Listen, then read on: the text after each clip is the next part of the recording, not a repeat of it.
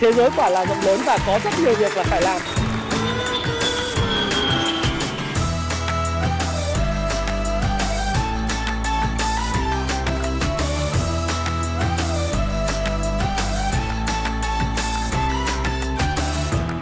Hi, xin chào tất cả các bạn. Chào mừng các bạn đã quay trở lại với channel của Thái Phạm.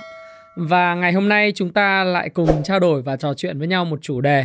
Chủ đề đó là liệu giảm giá bất động sản sẽ là giải pháp để gỡ kẹt cái tảng băng hay là cái cục máu đông trái phiếu, đặc biệt là trái phiếu bất động sản. Đấy.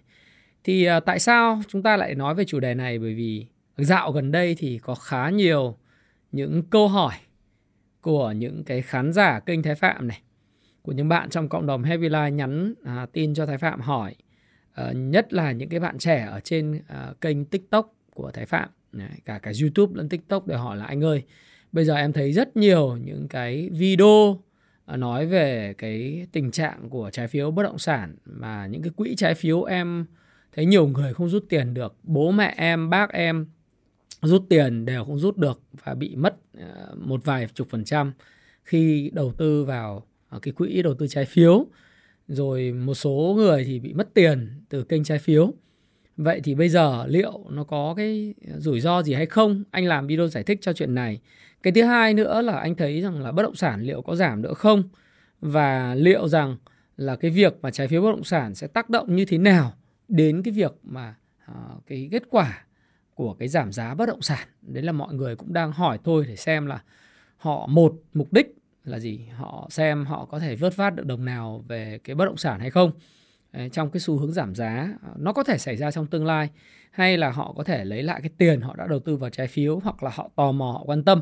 Thì tôi làm cái video này à, để mà có cái giải thích cho tất cả mọi người về cái việc là liệu những cái giải pháp về giảm giá bất động sản có phải là cứu cứu cánh của cái tảng băng hay là cái cục máu đông trái phiếu bất động sản hay không. Rồi chúng ta đọc rất nhiều những cái tin tức cho rằng là một số công ty hiện nay để không có thanh khoản, mà không có thanh khoản và không có dòng tiền thì không trả nợ được trái phiếu bất động sản đặc biệt là nợ trái phiếu không những là của cái người ờ, đơn lẻ, khách đơn lẻ, nhà đầu tư đơn lẻ, rồi cái nhà đầu tư cá nhân, mà còn là những nhà đầu tư tổ chức, thì nó tạo ra những vòng xoáy về niềm tin đi xuống rất là lớn của mọi người đối với kênh đầu tư trái phiếu. Thì cái video này sẽ giải thích cho các bạn à, và tôi sẽ có những cái chia sẻ đến từ những cái chuyên gia rồi những cái chia sẻ từ cái ý kiến cá nhân của tôi. Và cái tuyên bố miễn trách, à, tuyên bố trách nhiệm ngay từ đầu video của tôi đó là video này thì mang cái ý kiến chủ quan của Thái Phạm. Tôi sẽ không chỉ trích và tôi cũng sẽ không có bàn vấn đề liên quan tới bất cứ một cái doanh nghiệp nào cụ thể và video này không khuyến nghị bán hay là mua bất cứ một loại tài sản tài chính nào. Các bạn hãy tham khảo nó và tự chịu trách nhiệm cho hành vi mua bán của mình bạn nhé. Tất cả chúng ta đều trên 18 tuổi cả rồi. Đấy là điều đầu tiên. Thế thì đầu tiên khi mà chúng ta nói về khoan cái câu chuyện là trái phiếu uh, bất động sản rồi những cái câu chuyện về không có khả năng thanh toán rồi không lấy lại được tiền vân vân rồi những video trên TikTok lan truyền rất nhiều trên Facebook lan truyền rất nhiều về cái câu chuyện không rút được tiền từ những quỹ trái phiếu hoặc là phải rút ờ, nhỏ giọt. Thì chúng ta sẽ cùng nói về một cái câu chuyện. Đấy là thứ nha đầu tiên là trái phiếu nó là cái gì? Thực ra cá nhân tôi thái phạm nếu các bạn ờ, theo dõi kênh của thái phạm trong À, một thời gian dài. Và đặc biệt là trong khoảng một năm rưỡi trở lại đây thì tôi đã luôn luôn cảnh báo về vấn đề trái phiếu. Xuyên suốt từ tháng 10 tháng 11 năm 2021 tôi đã luôn luôn nói về cái trái phiếu 30 Đấy, đó là không tài sản đảm bảo, hoặc là đảm bảo bằng những cái tài sản có chất lượng rất là thấp. Thí dụ như là đảm bảo bằng cổ phiếu. Cái thứ hai là không bảo lãnh thanh toán. Thì bảo lãnh thanh toán và bảo lãnh phát hành nó khác nhau thì mọi người người dân thì hay bị nhầm cái câu chuyện là bảo lãnh phát hành và bảo lãnh thanh toán. Cứ nghe từ bảo lãnh là sướng này. Ừ. Bảo lãnh là gì? À, từ hán việt đó là bảo đảm lãnh trách nhiệm. Bảo đảm lãnh trách nhiệm phát hành. À, tôi là người trách có trách nhiệm phát hành cái trái phiếu này. Nhưng không đồng nghĩa là tôi bảo lãnh thanh toán nghĩa là tôi bảo đảm lãnh trách nhiệm thanh toán các cái khoản mà nợ các cái khoản lãi của quý vị khi đến hạn. Đấy, thì cứ nghe từ bảo lãnh bảo lãnh những lời hứa từ những nhân viên tư vấn là bảo lãnh thì không có hiểu cái mua cả quỹ trái phiếu rồi mua cả những cái trái phiếu riêng lẻ. Đấy, thì cái đó tôi cũng đã nói. Rồi một cái không nữa đó là không xếp hạng tín nhiệm mà ở đây chúng ta đòi hỏi một cái xếp hạng tín nhiệm từ những cái tổ chức tài chính uh, của quốc tế có uy tín. Đấy giống như là những cái quốc tế những cái tổ chức tài chính quốc tế có uy tín họ xếp hạng trái phiếu của chính phủ hay xếp hạng trái phiếu của những doanh nghiệp hàng đầu vậy? Như, như là S&P những tổ chức ờ, rất là lớn trên thế giới họ có những cái dịch vụ xếp hạng tín nhiệm. Điều này tương tự như các bạn khi các bạn đọc cái báo cáo tài chính của doanh nghiệp. Những cái báo cáo tài chính mà của các doanh nghiệp niêm yết trên sàn chứng khoán sẽ rất rủi ro nếu như họ không được kiểm toán bởi những cái công ty có cái uy tín không có những cái vị thế trong ngành tôi thì tôi thường thích đầu tư và thích uh, gọi là đầu tư lâu dài kinh doanh lâu dài với những cái cổ phiếu của những doanh nghiệp mà được kiểm toán bởi những cái big four. Ví dụ chúng ta kể ra là Deloitte, uh, Ernst Young, Ian, Ian, Ian White đấy. Rồi chúng ta sẽ thấy có Price, à, uh, Watercopper, PwC hay là uh, chúng ta có thêm là uh, tôi đừng quên mất mất tên rồi đúng Deloitte này, Ernst Young này, PwC, uh, KPMG đấy là cái bốn cái doanh nghiệp mà kiểm toán lớn. Tôi thích uh, đầu tư vào những cái doanh nghiệp như vậy bởi vì cái xác suất và cái rủi ro uh, có thể xảy ra về gian lận báo cáo tài chính ấy, nó rất là nhỏ. Nó có chứ không phải không nhưng nó nhỏ hơn rất nhiều so với việc chúng ta đầu tư vào những cái doanh nghiệp nhưng được kiểm toán bởi những công ty nội bộ hoặc là công ty bên ngoài à, công ty xanh công ty đỏ giống như báo cáo kiểm toán của FLC thí dụ vậy. Đấy thế thì tôi đã nói rất nhiều về cái câu chuyện trái phiếu 30 rồi và sau này có cập nhật thêm một cái không nữa là là không uh, có cái mục đích sử dụng rõ ràng phát hành cái A nhưng mà dùng để làm cái B đấy thì chúng ta cũng đã nói về cái điều đó nếu các bạn theo dõi tôi thì bây giờ chúng ta phải nói một cách công tâm một chút về trái phiếu thực sự nó có xấu không? Bản chất cái thị trường trái phiếu nó không có xấu. Và thị trường trái phiếu đặc biệt là trái phiếu doanh nghiệp đối với một số các quốc gia đang phát triển và những quốc gia đã phát triển đấy, nó là một cái kênh dẫn vốn rất là quan trọng đối với nền kinh tế. Một số quốc gia à, nổi tiếng à, trên thế giới các bạn đều biết như Mỹ à, hay là ở Âu Châu, ở Anh hay Hàn Quốc đúng không? Thì các bạn thấy rằng là trái phiếu doanh nghiệp đóng một vai trò vô cùng quan trọng trong việc là cái kênh dẫn vốn đối với nền kinh tế và đối với doanh nghiệp họ ờ, doanh nghiệp thì họ có những sự lựa chọn nào các bạn để mà vay tiền ý. đầu tiên là vay tiền làm gì vay tiền thì phải để mở rộng sản xuất kinh doanh phải không Đấy, hay là vay tiền để mua bán sát nhập vay tiền để đảo nợ Đấy.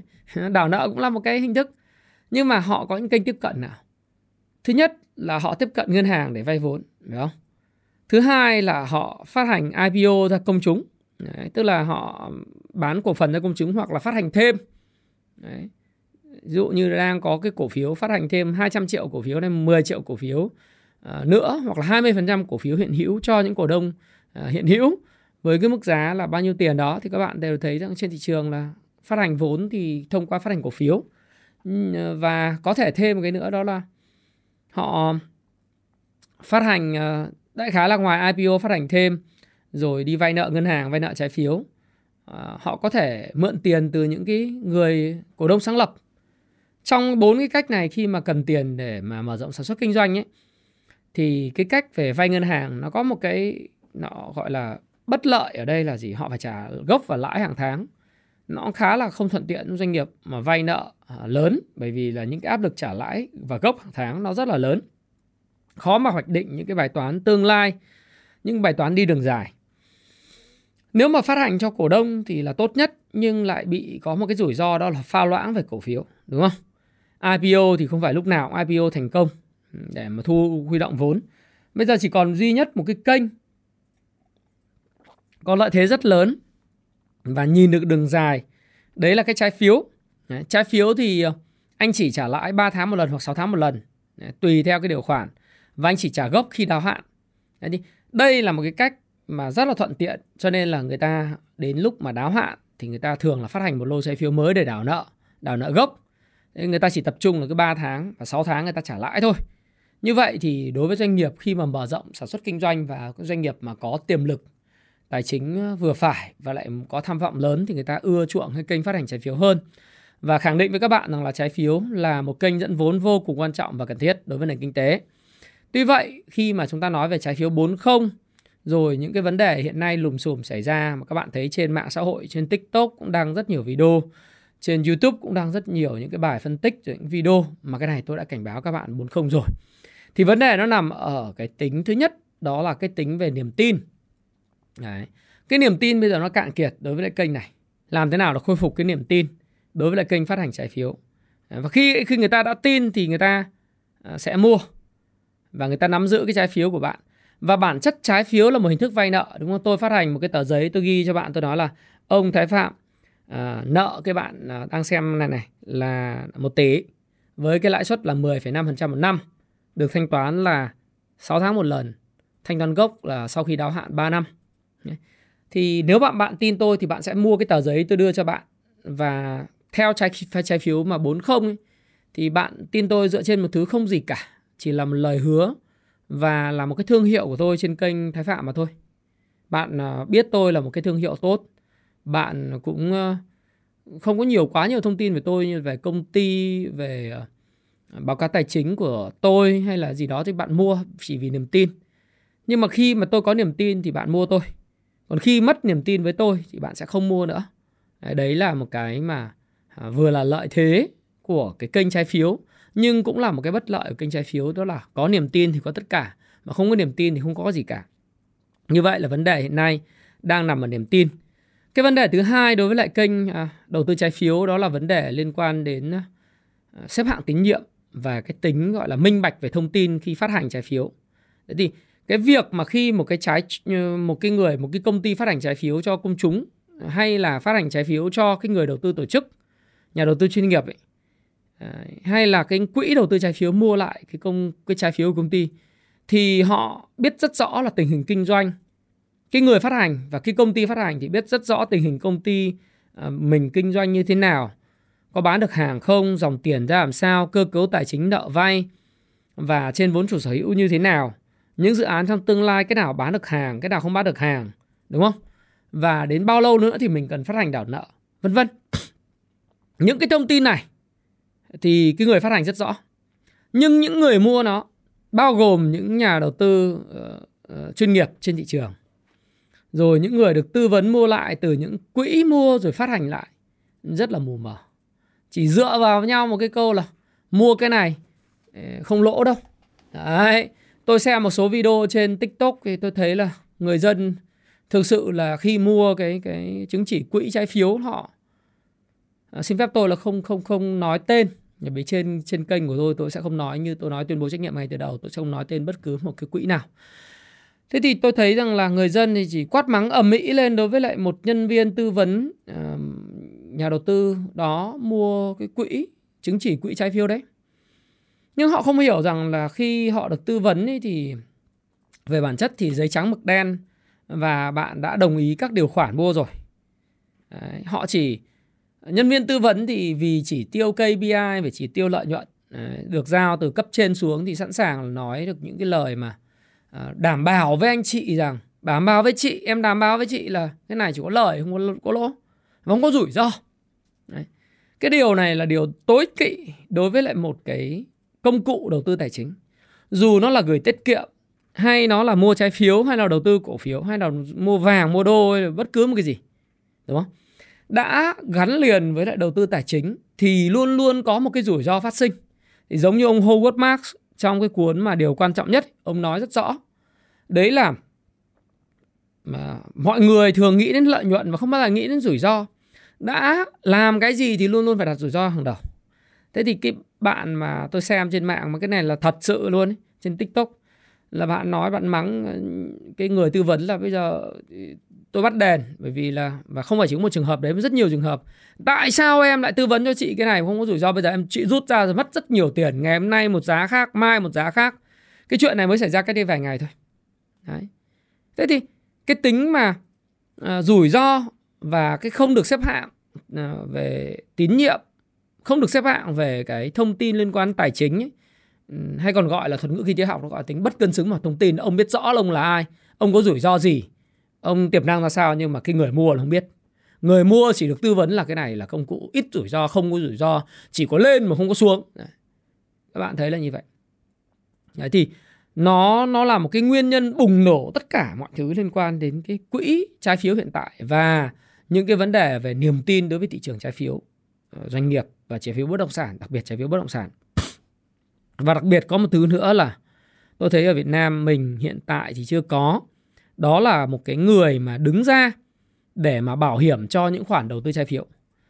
Nếu đã không có bảo lãnh thanh toán và rất ít có bảo lãnh thanh toán đúng không? Cái không không bảo lãnh thanh toán thì bây giờ phải có một người bảo lãnh thanh toán cho khoản nữa mà.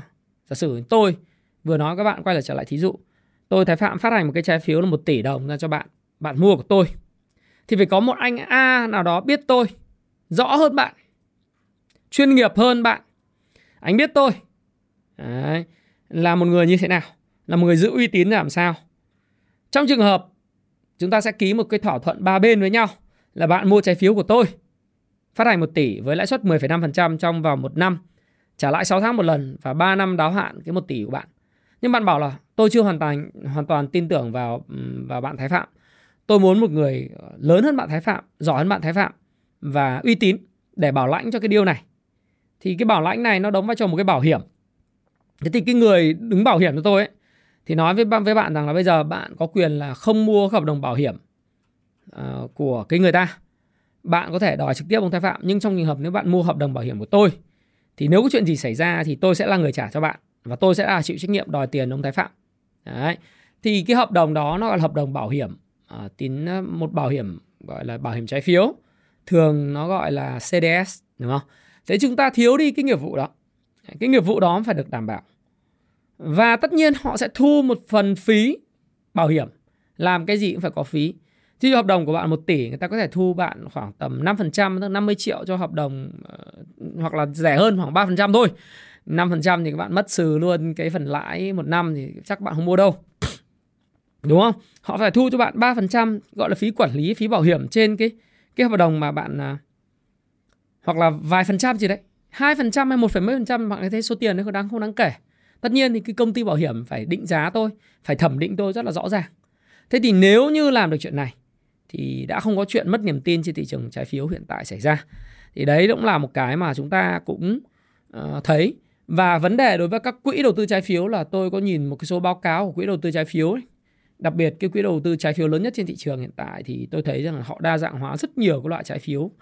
Mà trong đó thì cái cái họ có một cái rủi ro. Cái rủi ro trong business nó gọi là rủi ro tập trung. Đấy. Nhìn thì có vẻ là đa dạng hóa tất cả rất nhiều loại trái phiếu Thế nhưng mà nó có một cái rủi ro tập trung khi là tập trung rất nhiều à, đến 60% vào cái bất động sản. Cái thứ hai là ba khách hàng lớn nhất của họ chiếm tới 72% tổng lượng trái phiếu mà họ đã quỹ nó nắm giữ. Thì cái rủi ro tập trung này nó là tiếng Anh nó gọi là concentration risk.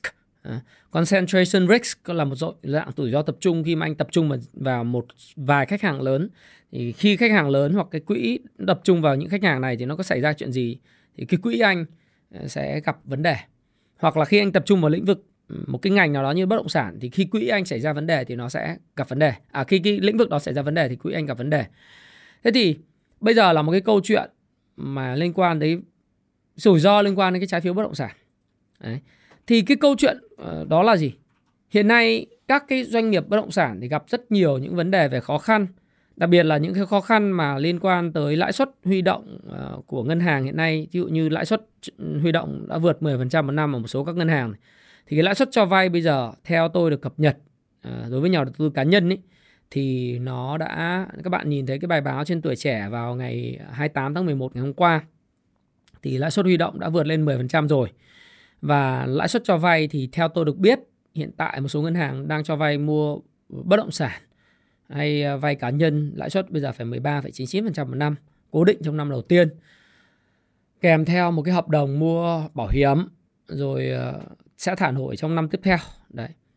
Đấy là cái mà chúng ta thấy là cái lãi suất môi trường đang tăng cao và cái điều này nó sẽ gây cái áp lực rất lớn cho những doanh nghiệp à, đầu tư bất động sản và phát triển bất động sản.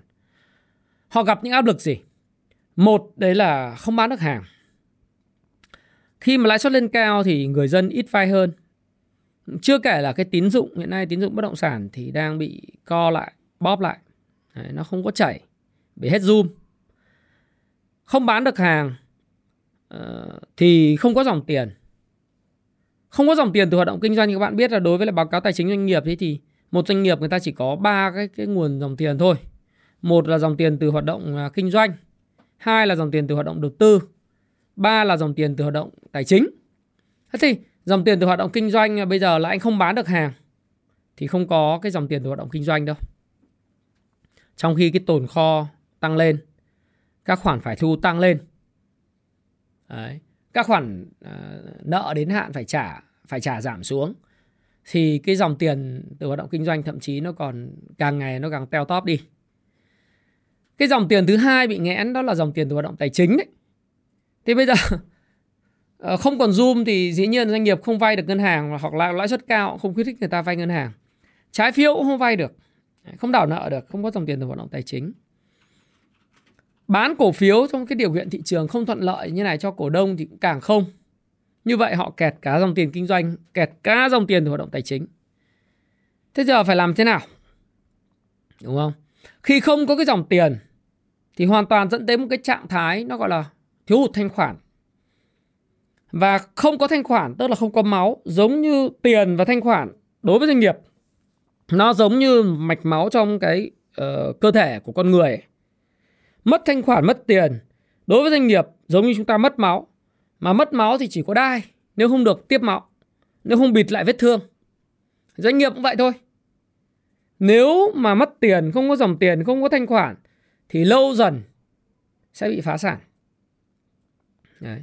Có một số bạn hỏi tôi trong cái video của tôi về Novaland. Bạn nói là tại sao anh đã khẳng định là công ty không phá sản?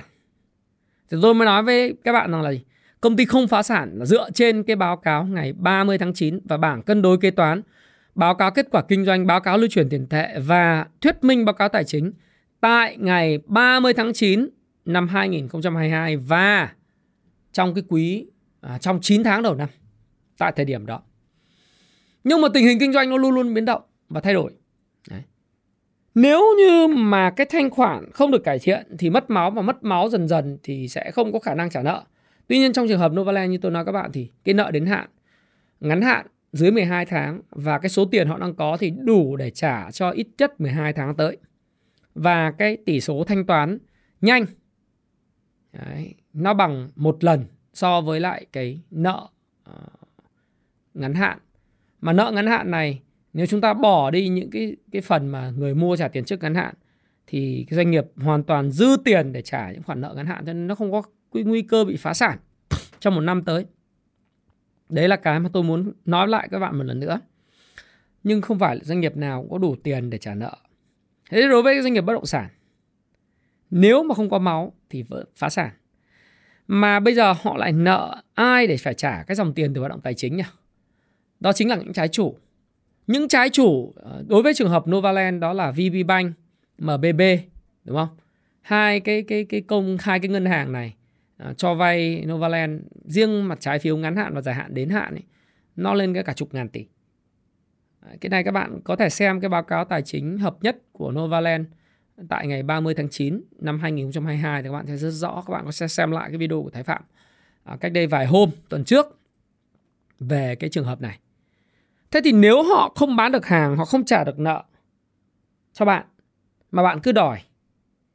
Bây giờ mà họ mà mà mà tiêu thì bạn cũng tiêu. Đúng không? Ngân hàng cũng tiêu.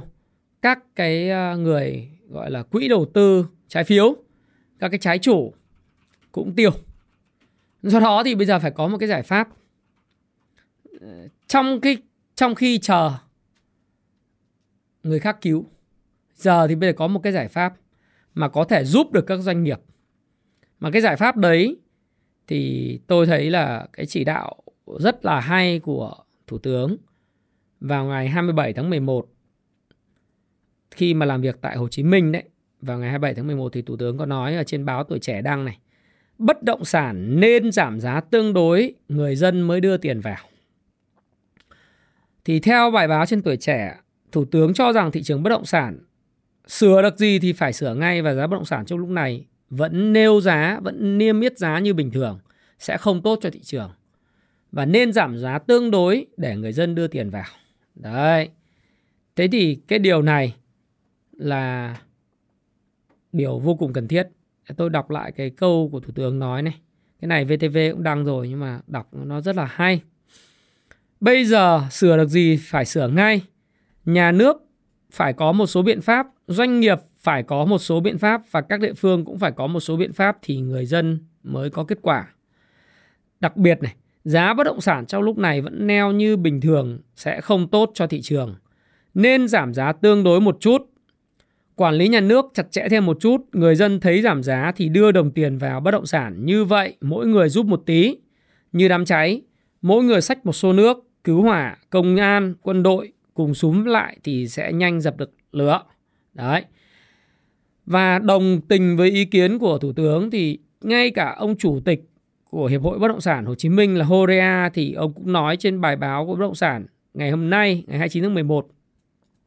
Đã đến lúc doanh nghiệp bất động sản phải cầu thị giảm giá thực sự bởi vì hiện nay thị trường bất động sản gần như đóng băng khi số lượng căn hộ mở bán, lượng giao dịch tụt dốc và giá bán hạ nhiệt. Tuy nhiên, ở nhiều phân khúc giá vẫn còn neo cao với mức giá vượt quá tầm tay của người có nhu cầu thật.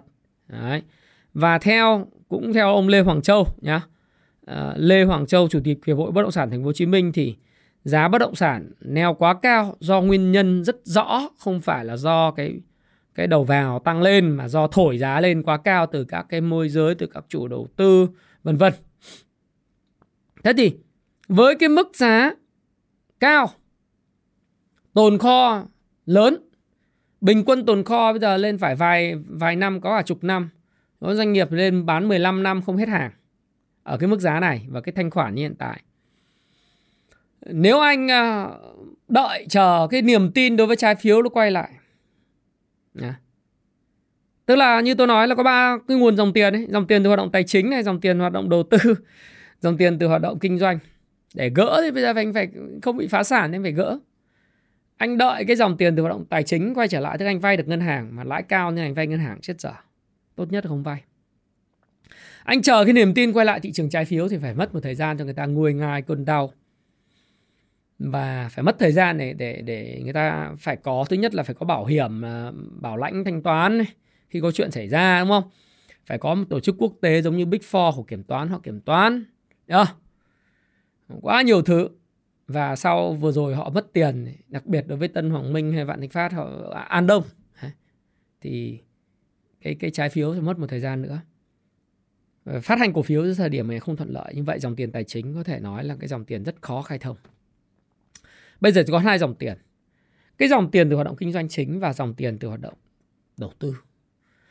Thế thì phải ngồi làm thế nào? À, thì cái giải pháp của tôi tôi nghĩ rằng là thứ nhất là nếu chủ doanh nghiệp bất động sản mà kẹt cash không trả được thì những chủ nợ cũng chết dở. Chủ nợ chết dở thì anh bị ghi hạch toán vào nợ xấu. Thậm chí là cái nguy cơ liên quan đến cái ghế ngồi của anh. Đấy, cơ quan nhà nước hay là cơ, cơ, cơ, cơ quan ngân hàng thì nó có một cái là anh là người ra quyết định về cho vay mua hoặc là mua trái phiếu đấy mà nó biến thành nợ xấu thì anh phải chịu trách nhiệm cá nhân. Chứ anh mất ghế, mất chức ấy. Đúng không? Vậy theo giải pháp như thế nào? Thì bây giờ phải khai thông cho cái doanh nghiệp bất động sản về hai cái dòng tiền. Tự họ phải khai thông. Thứ nhất về dòng tiền hoạt động kinh doanh, tự phải họ khai thông. Cái dòng tiền thứ hai đó là cái câu chuyện liên quan dòng tiền từ hoạt động đầu tư. Tôi sẽ nói cái dòng tiền từ hoạt động đầu tư trước. Cái giải pháp thì tôi đã đưa ra các bạn và tôi cũng có chia sẻ với lại các doanh nghiệp. Tôi nghĩ là các doanh nghiệp bất động sản cũng có người đã forward cái video của tôi. Cho các ông chủ uh, coi một số người cũng nhắn tin trên messenger rồi tele ờ, cảm ơn. Ờ, tôi cũng mạnh dạn góp ý bởi vì đây là cá nhân tôi thôi. Tôi cũng mạnh dạn góp ý thế này. Dòng tiền hoạt động đầu tư thì nếu anh nào vay nợ nhiều thì để có được dòng tiền đầu tư thì anh phải bán tài sản. Bán cái cái mà tư liệu sản xuất và công cụ sản xuất đi tức là cái PPE đúng không? Plant properties and equipments. Anh phải thanh lý tài sản của anh đi thôi. Những cái quỹ đất, anh phải bán cho người có tiềm lực hơn. Những dự án đang giang dở chưa hoàn thành, hoặc gần hoàn thành, hoặc chưa thực hiện triển khai, anh buộc phải bán đi. Để có dòng tiền từ hoạt động đầu tư. À. và khi anh bán đi ở vùng này, ở tại thời điểm này, chắc chắn anh sẽ bị người ta ép giá người cầm tiền mặt là vua cash is e. king vào thời điểm này đúng như người đầu tư lớn. Thì uh, chắc chắn là rất nhiều. Bởi vì chúng ta phải hiểu rằng trên tổng thị trường dù có cái vấn đề liên quan đến tín dụng bị bóp nghẹt lại không cho vay à, rồi những cái vấn đề này vấn đề kia nhưng các bạn phải hiểu rằng là trên thị trường luôn luôn có những đại gia và có những công ty còn rất nhiều cash. Họ chờ đợi cho những cú như thế này.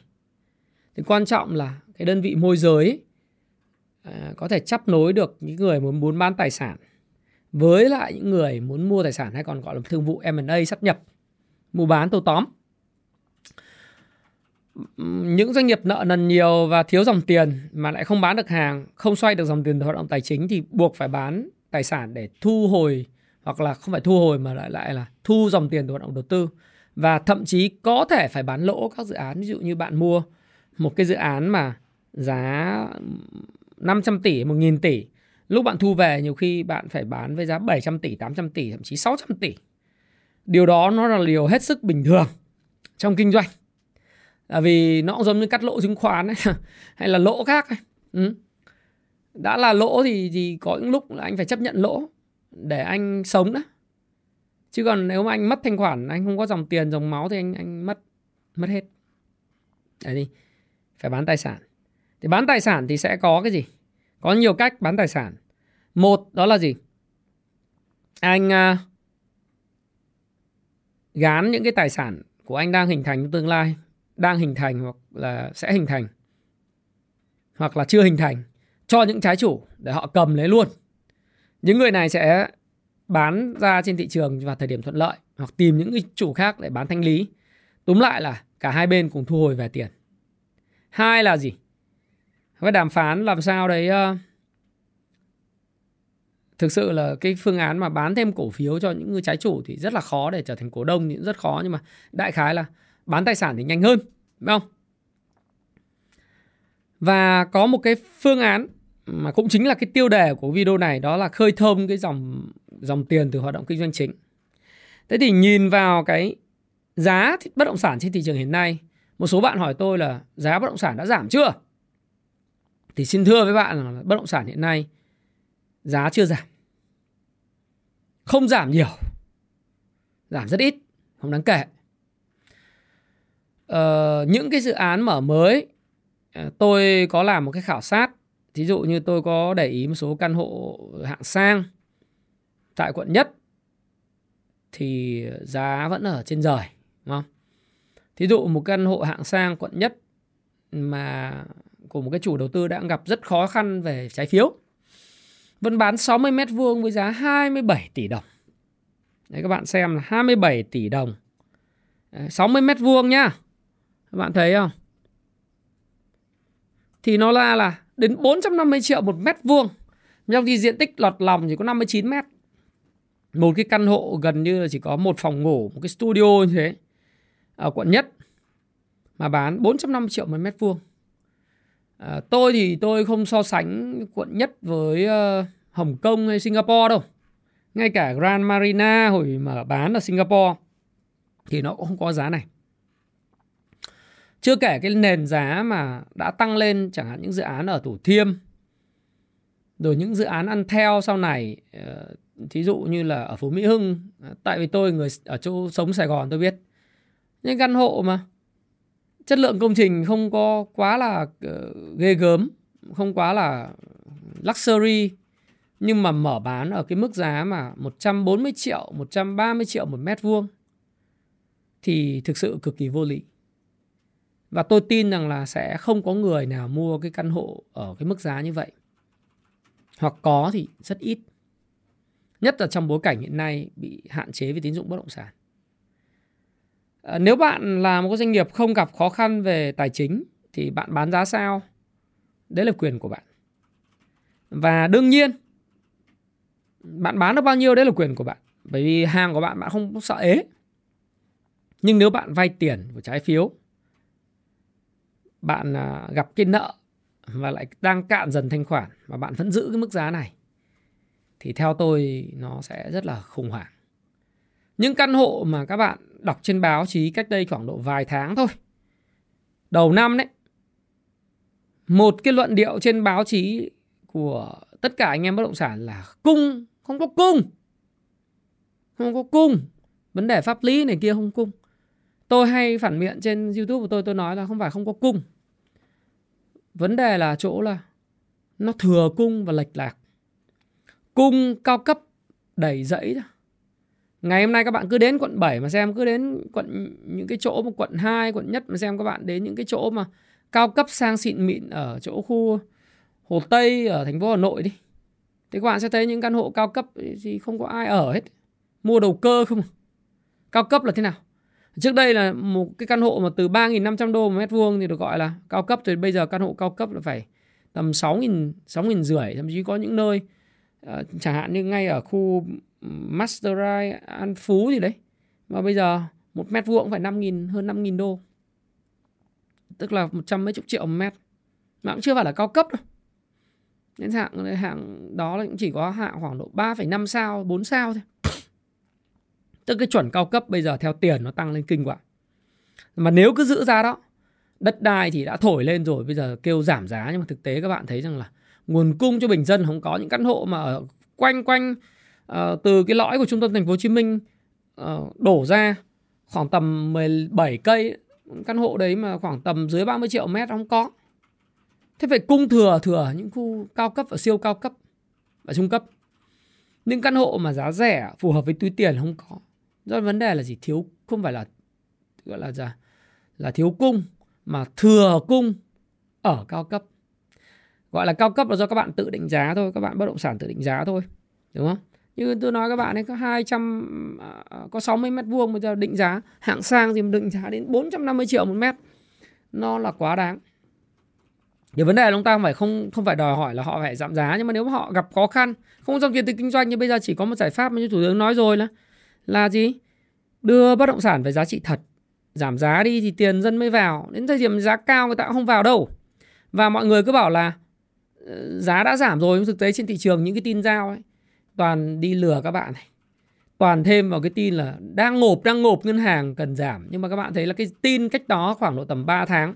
So với tin họ đang ngộp ngộp thì giá tôi, tại vì tôi hay kết bạn Zalo với lại một số những cái anh bạn mà môi giới bất động sản khá là nhiều. Zalo của tôi phần lớn là những cái cái môi giới bất động sản. Đấy. Facebook thì ờ, có nhiều bạn bè. Ờ, YouTube thì chuyên về tài chính nhưng mà Facebook là về phát triển cá nhân nhiều. Nhưng riêng Zalo thì thì có những cái anh em bạn bè về bất động sản, môi giới trên đấy nhiều. Tôi cứ để ý, tôi để ý là 4 năm tháng nay cứ đăng cùng một mức giá, nhưng chỉ thay cái tiêu đề vào là đang ngộp đang ngộp. Tôi bảo, tôi cười, tôi nói với bà xã tôi tôi bảo, ngộp cái gì? Nó vẫn đăng cái giá đó. Chẳng qua bây giờ nó nó giật tít câu view, nó bảo đang ngộp, nhưng thực tế nó không ngộp đâu, giá trên trời. Ví dụ tôi nói giá bất động sản phú mỹ hưng giá nhà à, biệt thự liên kế hoặc là ở liền thổ ấy. giá có giảm đâu mà từ cách đây 3 năm là giá tăng gần ờ, hơn hai lần rồi. Hai phẩy mấy lần, hai phẩy năm lần, giá không giảm. Không giảm thì bây giờ thì các bạn cứ ôm cái hàng đấy mà giao thôi. Chủ cứ giao thì không có người mua, không có người giao dịch thế thôi. Và nếu mà ông chủ nào mà vay ngân hàng ngục banh thực sự thì lúc đấy mới cần phải cắt lỗ, mới cần bán bằng mọi giá. Chứ người dân thì người ta mua ở thì người ta cũng chả mua làm gì tại sao họ sôi động giao dịch? Bởi vì họ mua và họ nghĩ rằng họ có thể bán được đầu cơ giá cao thì họ mới mua cái đợt vừa rồi. Đợt giờ thì họ không có nghĩ là họ bán được nữa thì tại sao phải xuống tiền mua? Ở thì nó là vô lý. Một cái căn biệt thự trước đây là 36 37 tỷ bây giờ đã tăng lên 85 95 thậm chí trăm tỷ ai mua? Đúng không? Vô lý.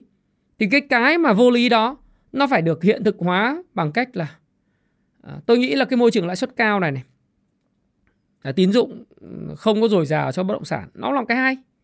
Nó sẽ khiến cho các chủ doanh nghiệp, bất động sản phải sáng tạo. Bây giờ đã phải bán tài sản cho trái chủ rồi. Bây giờ anh lại muốn không thể bán mãi tài sản được thì buộc là anh phải thực hiện những cái dự án nhà giá thấp. Mà bán nhà giá thấp, chất lượng tốt thì tiền nó vào mầm. Bởi vì tiền trong xã hội tôi khẳng định với các bạn là tiền của người dân còn rất nhiều.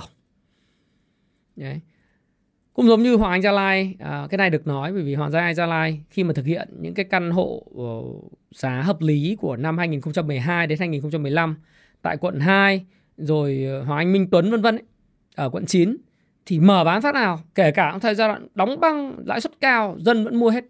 Bởi vì cái giá rất hợp lý. Và như vậy vừa giải quyết được những vấn đề áp lực liên quan dòng tiền mà lại ờ, giải quyết được vấn đề liên quan đến cái câu chuyện là là không bị trái phiếu doanh nghiệp nó dày vò đòi nợ vân vân.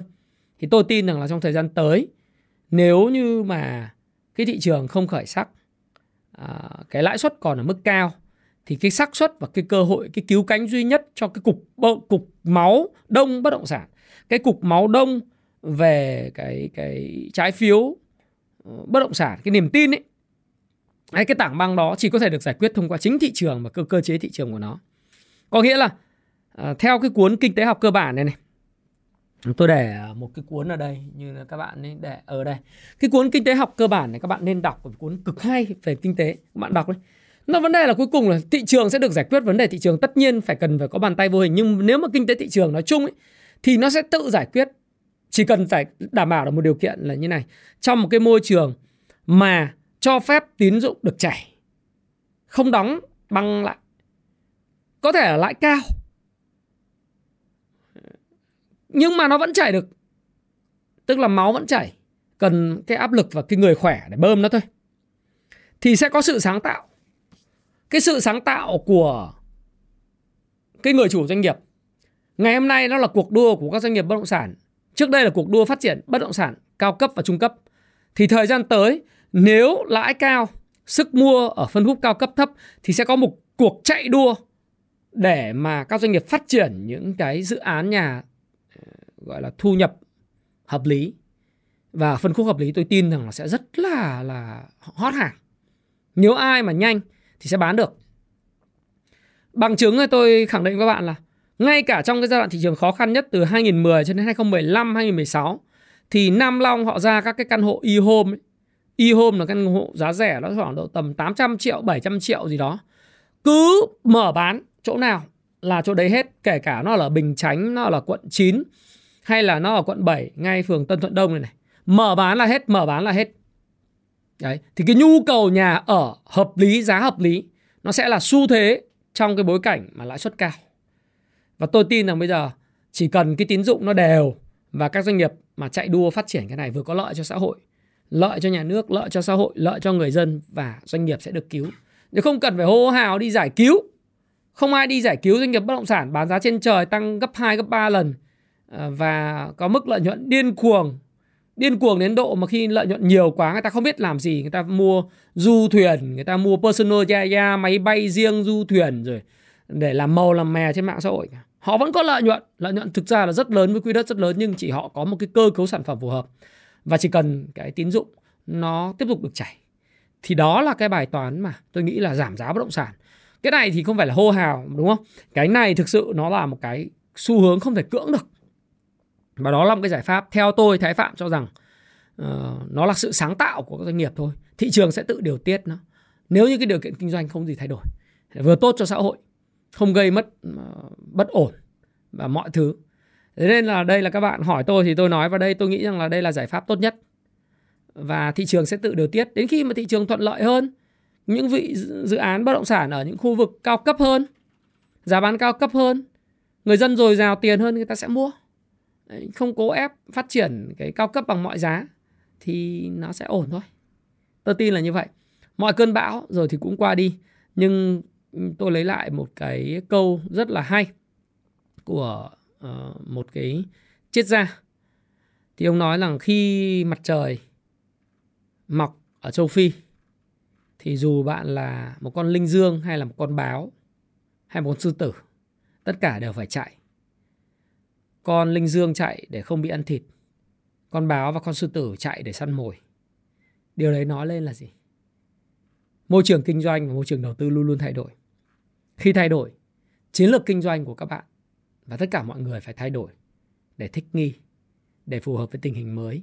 Ai sáng tạo hơn, ai thích nghi nhanh hơn với những biến đổi của môi trường mới trong môi trường lãi suất ở mức gọi là cao hơn và có sản phẩm phù hợp, trải nghiệm hợp lý với khách hàng thì chắc chắn người đó và công ty đó công ty bất động sản sẽ phù hợp ai ngồi lại với những trái chủ ai cho những giải pháp tốt hơn thì tiền sẽ đổ vào đó và thái phạm chúc cho tất cả những cái bạn tìm hiểu về lĩnh vực trái phiếu bất động sản, những công ty bất động sản mà các bạn tin rằng họ sẽ phá sản thì vân vân.